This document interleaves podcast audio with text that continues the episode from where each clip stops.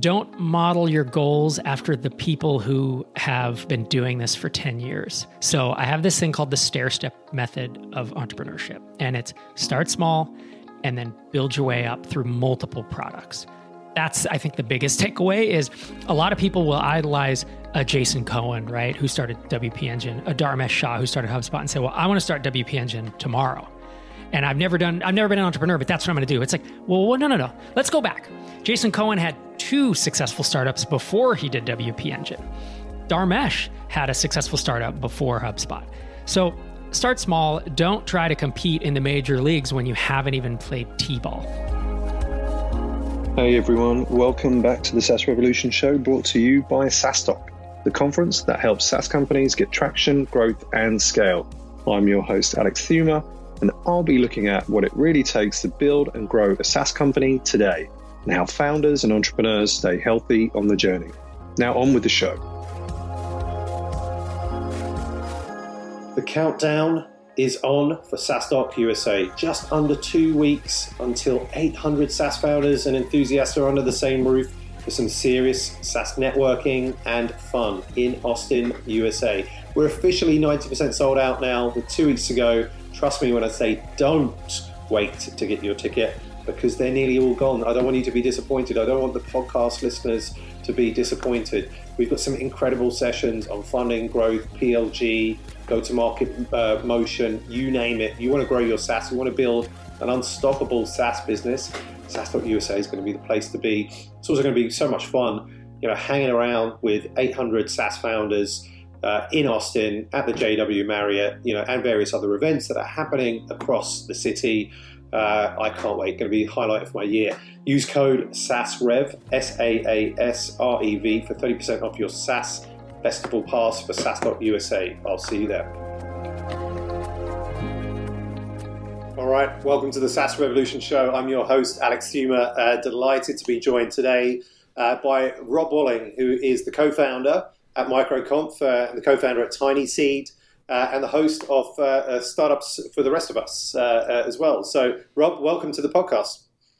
Thanks, Alex. It's a pleasure to be here. Yeah, great to have you uh, here. I've been fo- following you from a distance, uh, you know, and we're, we're, we're a, a similar path, apart from the fact that I've never built a SaaS company, and you did mm-hmm. that, um, I think, you know, in parallel to uh, many of the things that uh, uh, that you are doing. Um, and uh, yeah, I came over to MicroConf uh, once in Barcelona, um, had some uh, uh, good times there, um, but it's good to kind of get into it, have you on the podcast, and uh, um, ask some of the questions that I've always wanted to ask, and I, I think, you know, some from the listeners uh, uh, as well. So um, delighted to have you. Uh, uh, so, so Rob, we always start, we ask our guests a um, bit of a deep, uh, big question. Um, uh, although we don't have, you, you know, thirty minutes just on this particular question, but I'm sure we could fill it. Um, but uh, for those that don't know, um, you know, who is Rob Walling? That is a deep question. Do you, do you watch Guardians of the Galaxy? Have you seen the episode? I, I've seen a little bit, yeah, yeah. yeah. Where they say, where is, um, I forget, where is uh, the character's name? And someone says, uh, and Drax says, no, why?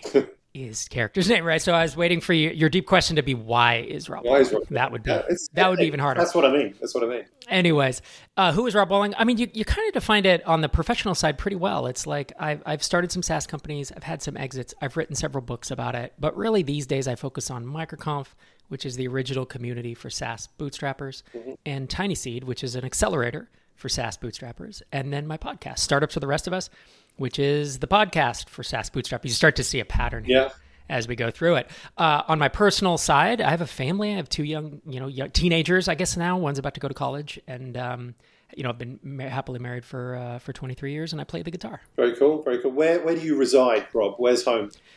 Minneapolis, Minnesota. Minneapolis. Born and raised there? No, born in California. I moved here seven years ago when I sold my last startup, Drip. Okay, so that that was, uh, was is it Leadpages that acquired Drip? Yeah. Leadpages. Okay. Yep. Yeah, yeah. yeah, and I like to joke that we kind of acquired them because they basically bought Drip, and then Drip became the better, Drip is email marketing tool yeah. or marketing automation, depending on how you look at it. Drip became the better opportunity, the net negative churn, growing faster, you know, better customer base. And so they actually, like, Drip became the company. Okay. So when I when I sold, we were at ten employees. I worked there for twenty months. By the time I left, Drip was one hundred ten, one hundred twenty people, and Leadpages had shrunk its staff, and they later sold it to private equity. So Drip lives on these days, and Leadpages is, uh, you know, again, a, a Was the, the C E O and founder of Leadpages Clay something? Clay Collins. Clay Collins. And did he didn't mm-hmm. he go like into, and maybe still is, like Bitcoin or crypto? crypto. Yep. Yeah, yeah. yeah, he's doing, oh, I need to remember what it's called, but it's a data, a data platform for uh, crypto data. Okay, very cool, very cool. Well, thanks for sharing that. And so seventeen years helping founders and like independent startups, bootstrap companies. Like why, why that? Like, you, you know, what, what what's the, the kind of the, the driver there that, that this is you, your thing and that you've been doing yeah. it for seventeen years? It's a really good question. And the answer is most of it happened by accident until the last five years. And then things started happening deliberately. So in two thousand five, six, I was blogging about being a developer and being unhappy at companies. And then I had a little bit of a success where I was like, oh, I'm making three thousand dollars a month, four thousand dollars a month from a software product. This is pre-SaaS. So it was literally downloadable software. You ran on a server. But I was like, oh, I can make my house payment, and pay, it paid like half my salary in essence. And I looked around and there were exactly zero other people in the world that I knew doing this. And so originally, I started kind of trying to teach what I had learned for community. I wanted to find, is there anyone else out there? And sure enough, I was like, oh, Patrick McKenzie. He was doing Bingo Card Creator. He started blogging in two thousand seven, oh eight, I think. And then Pell Eaglesoni of Balsamic. He wanted to become a one, he was going to be a one-person software company, right? And that was what I was. And so I started finding other people doing it accidentally. You know, and then eventually, like, kind of accidentally wrote a book because I got a bunch of questions about how I was doing it. And in twenty ten, published my first book and accidentally started MicroConf, where it's like, well, let's all, should we get like fifty of us in a room somewhere in Vegas? You know, one hundred of us? And it, it was just dipping toe in the water. Then the podcast twenty eleven. And that's what I mean, where it was like accidental up until I was running, because SaaS apps is how I've made my money. That's how I do, you know, that's how I, I'm a software entrepreneur first. And then this other stuff was just kind of a byproduct of using your own sawdust type thing. And then it wasn't until sold Drip twenty sixteen, I stepped away in twenty eighteen, and I said, I might leave all of this for good. And I actually started negotiating to buy the number two tabletop and board game website on the internet, because I was like, I'm going to sell Mike. We got a cash offer for MicroConf at the time. Going to sell it, going to shut the podcast, you know, walk away. Yeah. Done. And and I took months to think about this. And then I realized, oh, this is this is my legacy, actually. This is the thing I've enjoyed doing basically for free, for the most part, yeah. for a decade, you know, or more than that at that, twelve years. And that's when the realization became, I was like, well, maybe I should do it deliberately from now on and actually make decisions instead of like, oh, I'm going to dip my toe in the water. Oh, suddenly I have a podcast that's run for ten years, fifty-two episodes a year, you know? And so it started as community. It transitioned into, I became kind of a leader in that community. And then now I view it honestly as my legacy. Like, it's probably what I'm going to do for the rest of my career. And it brings me a lot of happiness to do so. Very cool. Well, I, I don't have to ask then, why didn't you uh, take the cash off of MicroConf? Because you've, uh, you, you've that was answered it. that. Yeah. Um, yeah. And uh, and so when you, you were running MicroConf whilst you were running Drip, is, is that right? And but why did you, yep. as you said, I, I, or I guess you did say, like, you just wanted to get fifty people in the room. So was that the kind of, that was the, the origin story of, That was the yeah. origin. Yeah, it was that we had a podcast audience of a few thousand, and I had a blog audience, like R S S subscriber count of like twenty-five thousand. I was like, surely we can get one hundred people in a room. Again, I had never been in a room with like one hundred bootstrapped software. I didn't even know what that looked like, right? The the closest thing that I was looking for was Business of Software, yeah. which I'm sure you're familiar, familiar with, Mark Littlewood. But it was a little different. It was a little further along, and like HubSpot was a big, you know, they, they were talking about going public, and I was like, I like their ethos, but like, how about like the one-person software companies, right? Or the true like bootstrappers, or the people who are only going to raise one hundred or two hundred grand, not go venture track. And that was that was the inception of it. And the first year, we almost lost our ass. You know, we almost lost twenty, thirty grand, which for it was two of us, and we weren't making that much money, you know, from our day job, so to speak. Um, but then each year, the momentum built. It was obvious we put together a decent enough thing that like yeah. word of mouth spread, and pretty much pretty soon we were selling it out in less than a day. Yeah, very cool, very cool. Yeah, I mean. Um... Uh, SaaStock, we we lost money on the, the, the first one, and uh, mm-hmm. uh, yeah, I was kind of like, oh shit, like, mm-hmm. where, where's that money going to come from? But I, I basically started selling for the next one, uh, and then was able to kind of like recover kind of pretty quickly. And yeah, I think, you know, in terms of the way the commercial model works, to be able to, you know, bring yeah. in revenue, you know, quite early. I think now, like post-COVID, for, I, I think Microsoft does a little bit of sponsorship, but it's not your main your main model, right? Uh, if, yeah. if that's right. Yeah, like for, yeah. for, for us, SaaStock, seventy percent of probably revenues coming from partnerships, and like mm-hmm. in a pre-COVID world, you could get mm-hmm. uh, you know one hundred percent of that partnership revenue twelve months in advance, and now there are a lot of more kind of like protections uh, uh, around that. But things definitely seem to be back uh, in yeah. person, which is uh, uh, which is good, uh, very much. Yeah, and. In person, a lot of people try in-person events because they look easy when you do it well. And when you go to SaaStock and people have an amazing time, people think, well, I want to start my own event.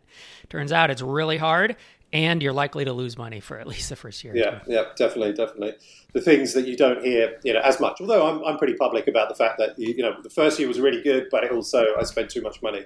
Um, and then tied it, so oh, this, this love, passion uh, for bootstrappers, independent companies, but you have started a fund to back companies. So tell me about that. Uh, you know, is that a, a little bit of a contradiction? On, on...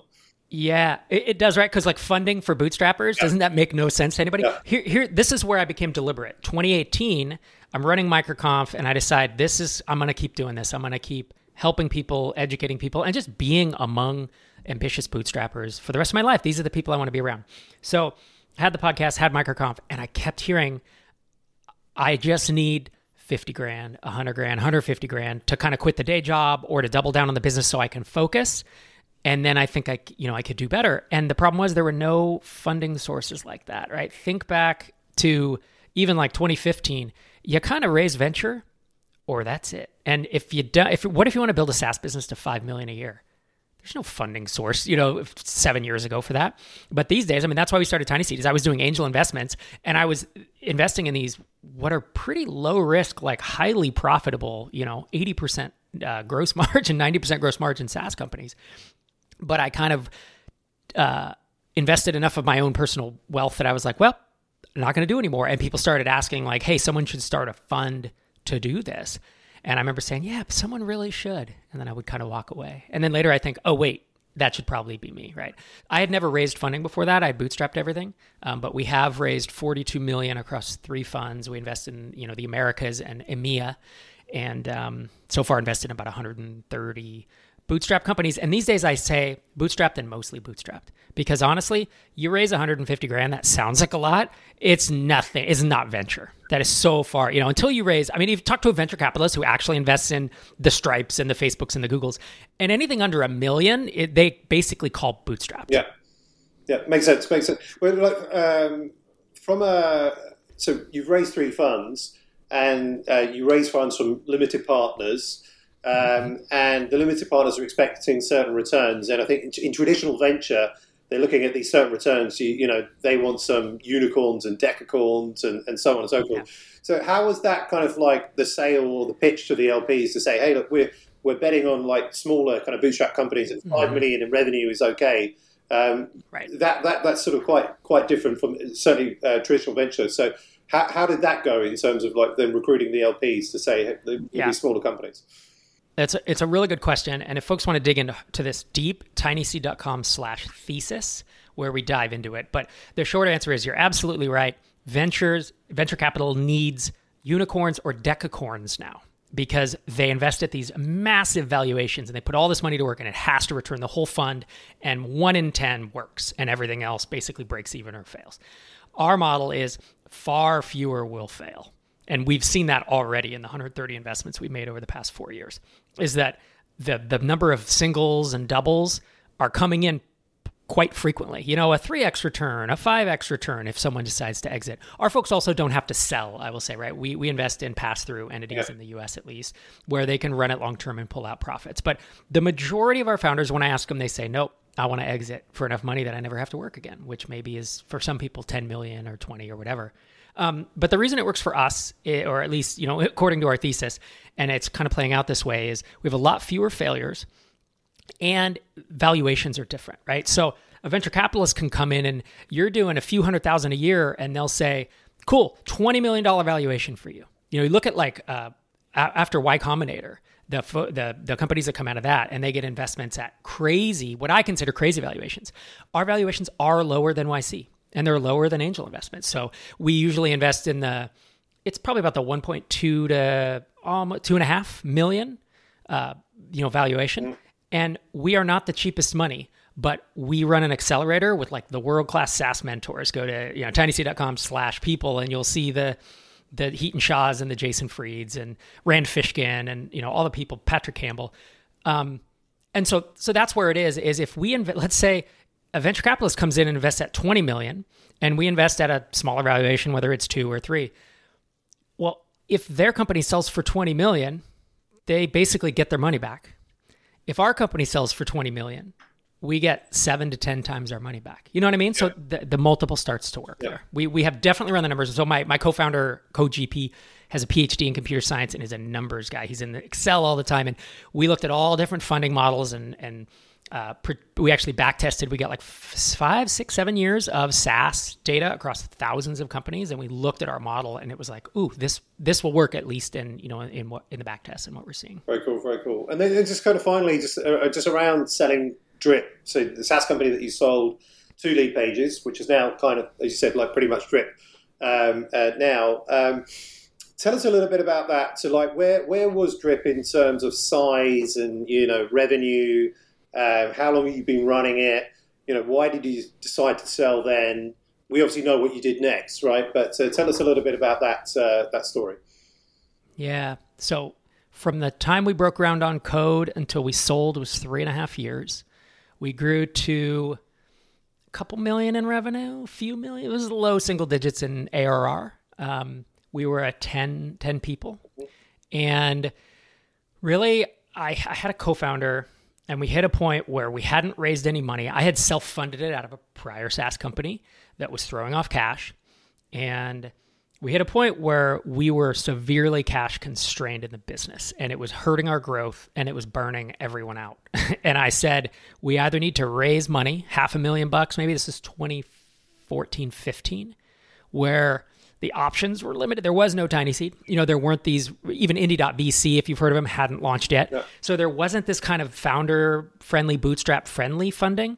And I didn't I didn't want to go to a billion, and no desire. So I wanted to sell for some, you know, double-digit millions, so where I never had to work again. That was kind of became the goal.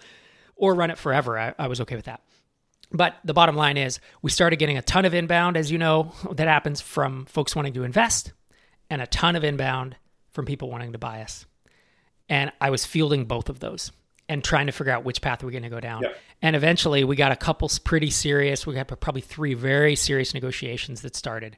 And in the end, it was like, okay, so we can take the money and we know we'll keep growing. We were doubling plus every year. So I know it'll be worth more in the future, or we can take, you know, millions off the table in cash.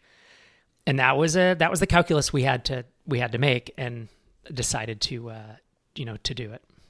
Very cool. Well, congrats. And then obviously that's enabled you to fulfill, uh, well, what you're doing now, uh, which is, as you say, you, you know, your uh, uh, your legacy, right? And it's uh, giving back and helping thousands of uh, entrepreneurs, right? So uh, it's definitely why I love, I mean, what are we doing, you know, in terms of like community, helping entrepreneurs, and uh, it's so rewarding, and you can learn so much and meet so many cool people like uh, uh, along the way. Uh, like ne- next week, Uh, I get to go, although, I mean, I've created this, right? But we're taking forty founders out to Mykonos um, in Greece for like a two-day retreat where they can just step away from the business, and a very kind of relaxed agenda where the, you know, just get them meeting each other, one another, and you're a SaaS founder, I'm a SaaS founder, you know, talk to each other and just come away a little bit kind of like, you know, inspired, and uh, you know, maybe with a bit more of a suntan uh, as well. But uh, um, for, for me, as, you know, that's what I do. Like, can't beat that, right? Uh, I, I, I love that stuff. So uh, it really life. kind of gets me going. Um, but yeah, so I saw, and I have seen on social, that you are writing another book. This is your third book? Yeah, fourth. Fourth. Um, and it's, uh, I believe the title is going to be, uh, or is How to Build a one million Startup with No V C. There we go. Uh, it's, it's called SaaS Playbook. The SaaS Playbook. Ah, okay. So I don't know where I got from. Oh, this is like building a, yeah. It's the subtitle. It's the subtitle. Yeah, build there we multi- go. The SaaS yeah. Playbook. Okay. Tell me why you're writing book number four. Um, mm. And also you're, you're crowdsourcing uh, to fund it. So what, what's mm-hmm. the, the idea uh, behind that as well? Yeah, good question. So my first book, Start Small, Stay Small, was about little lifestyle, amazing little lifestyle businesses. Build something to ten K, twenty K a month, quit your job. Changed my life, changes the life of hundreds and hundreds of entrepreneurs. But these days, I'm working with founders that are trying to get to millions or tens of millions, and I haven't ever codified all my thinking around it. Now I have my experience, and I have the experience of literally the tiny one hundred thirty tiny seed investments, plus I have almost twenty, I have twenty-five of my own. So one hundred fifty SaaS companies I'm invested in, and I know like the day-to-day. And so I have all these frameworks and thinking around how to grow it. And I haven't, I hadn't written a book about it. And so um, I actually was being asked, I was being asked questions, whether on Indie Hackers or Reddit or Hacker News, and I started responding to these questions with long-form stuff, and I'd throw that in a Google Doc, right? Hey, what's the, should I compete with com- competition that's better funded than I am? And I'm like, yes, but here's my framework around how to do that. Here's where I've seen it work. Here's where I see it not. Throw that into a Google Doc. Pretty soon I had ten thousand words, and I started thinking, okay, maybe I'll release an ebook.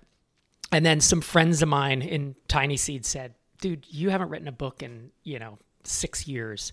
Last one I co-wrote with my wife, Entrepreneur's Guide to Keeping Your Shit Together. It's about mindset yeah. and how to stay sane while doing it. But six, seven years ago. And so I was like, I don't know that I want to spend, this is a time consuming to do it, right? But sat down and did it. And, you know, forty-five thousand words later, um, I had the SaaS Playbook, which covers like the six main aspects of SaaS. And it's not just about bootstrapping, but it, but it is like, you don't want to become HubSpot or Salesforce. There's an in-between a lifestyle business and HubSpot and Salesforce. And that's where I live, is in this mostly bootstrapped world. And so that's what the SaaS Playbook covers.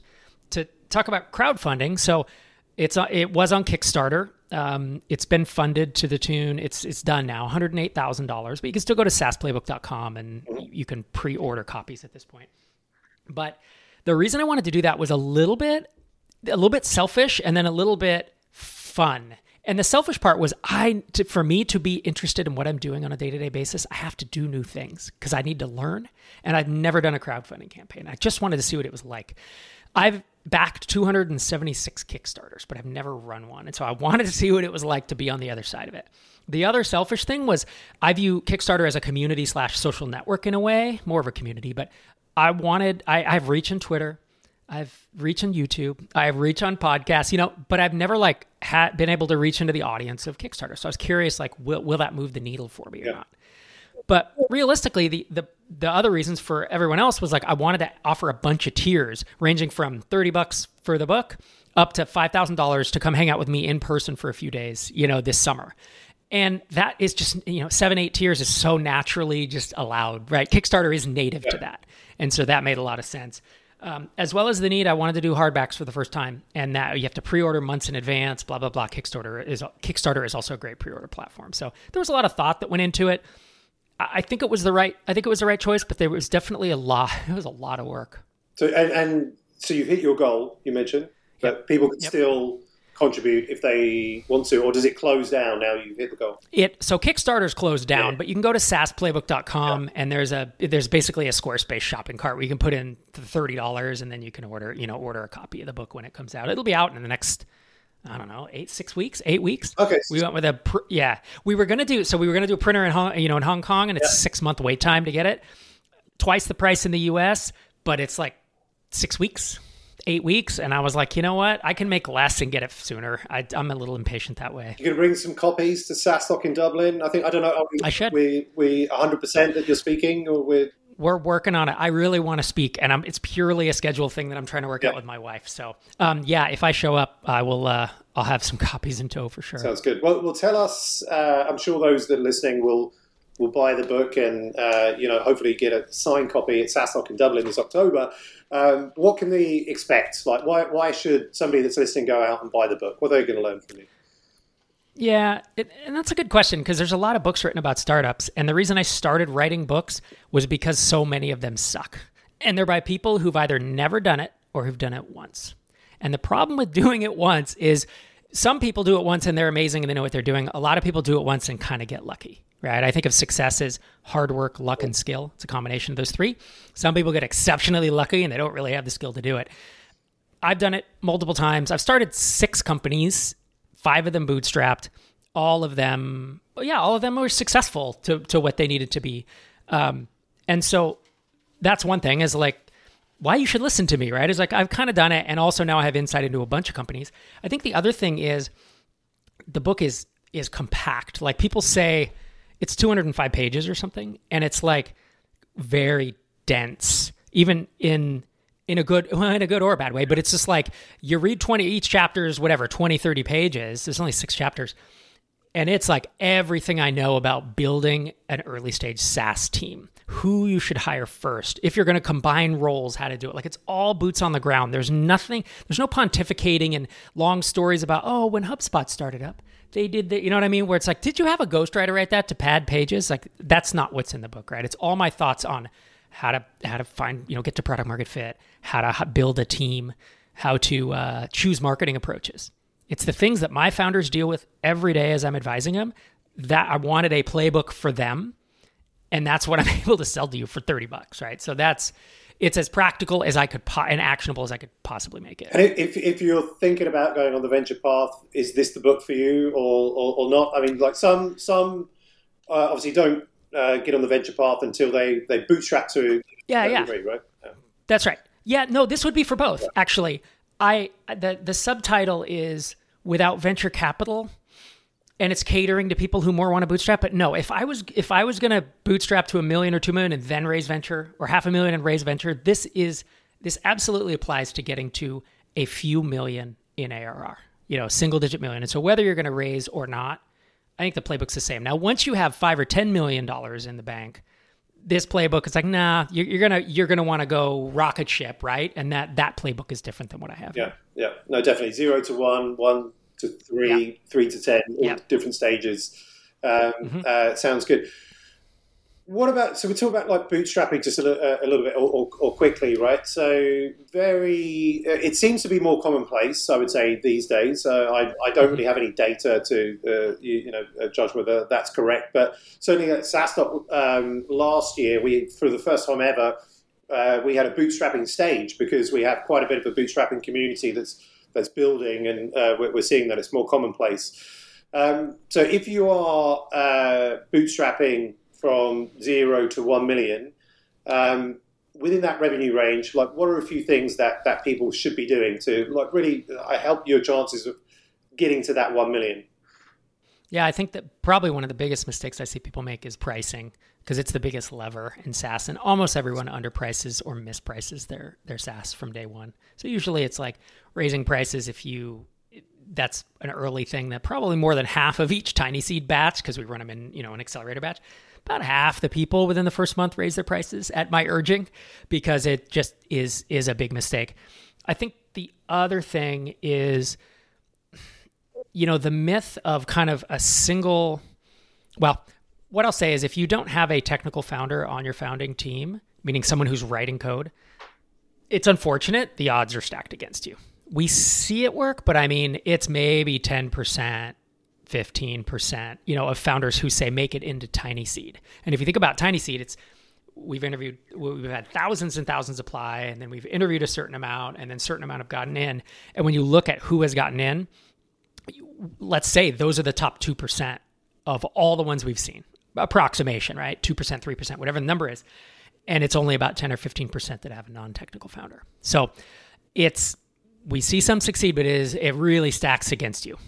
Um, the other thing I would say is if you're going out for the first time, don't model your goals after the people who have been doing this for ten years. So I have this thing called the stair-step method of entrepreneurship, and it's start small and then build your way up through multiple products. That's, I think, the biggest takeaway is a lot of people will idolize a Jason Cohen, right, who started W P Engine, a Dharmesh Shah who started HubSpot, and say, well, I want to start W P Engine tomorrow. And I've never done, I've never been an entrepreneur, but that's what I'm going to do. It's like, well, no, no, no. Let's go back. Jason Cohen had two successful startups before he did W P Engine. Dharmesh had a successful startup before HubSpot. So start small. Don't try to compete in the major leagues when you haven't even played T-ball, those are probably some some thoughts for them. Speaking of Jason Cohen, and I, I know you probably didn't know this, he is speaking at SaaStock U S A in a few weeks' time in Austin. So awesome. First time ever. Uh, again, I'm looking forward to uh, to seeing him uh, on stage and meeting him in person. Uh, have admired him uh, as well for a, a number of years, and uh, he's done some great talks that are on YouTube. Uh, he's great.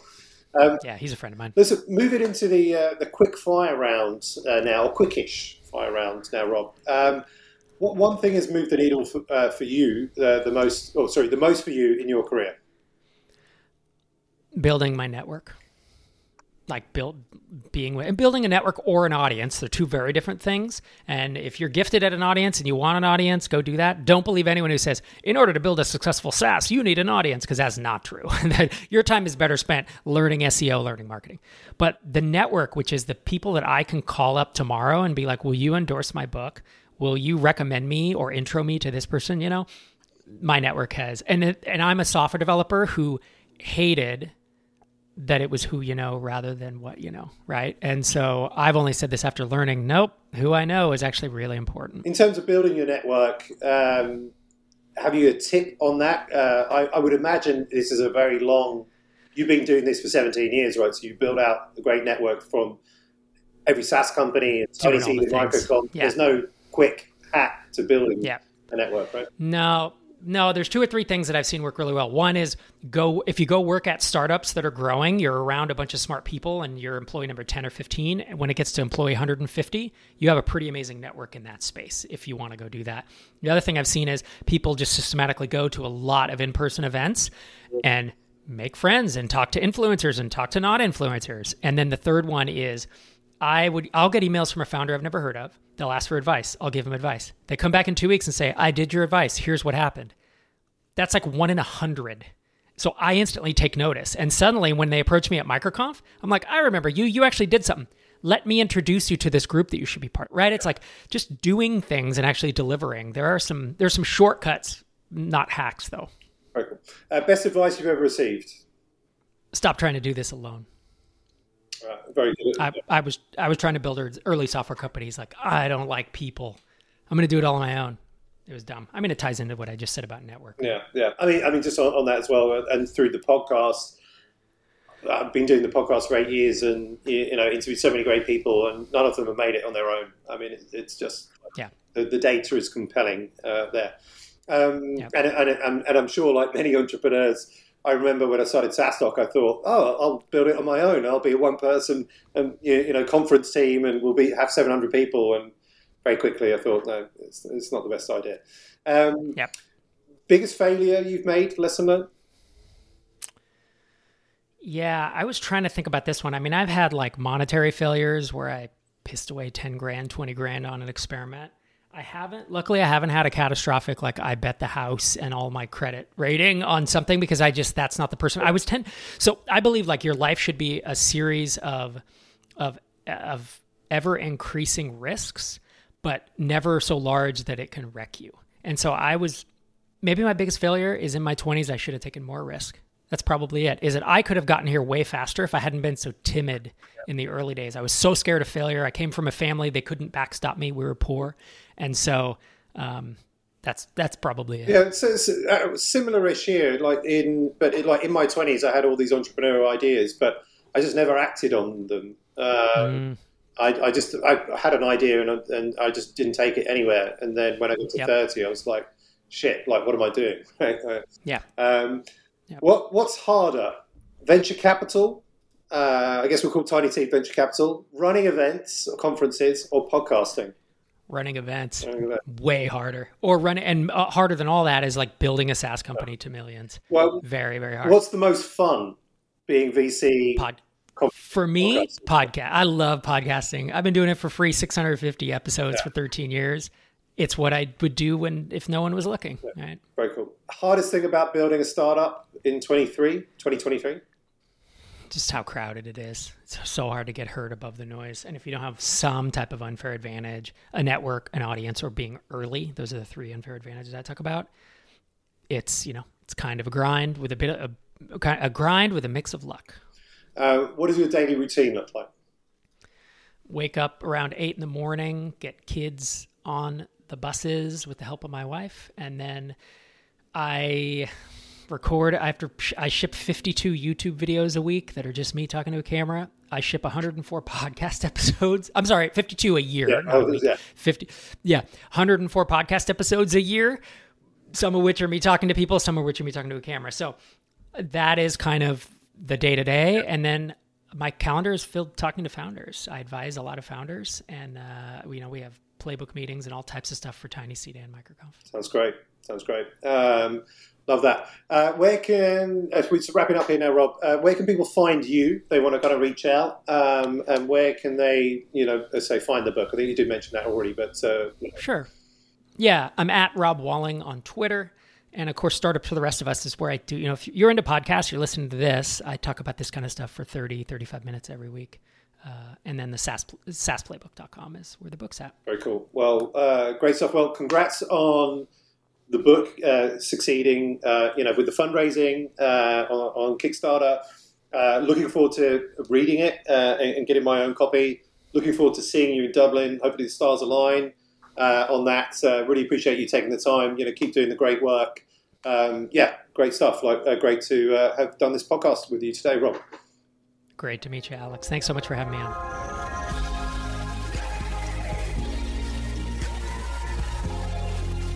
Thanks for tuning in to this week's episode of the SaaS Revolution Show. I hope you enjoyed it. And if you learned something from it, check out SaaStock.com forward slash events to find all the upcoming SaaStock conferences around the world. Want exclusive SaaS content and actionable insights to grow your SaaS? Join our community of over thirty-six thousand SaaS founders at SaaStock dot com.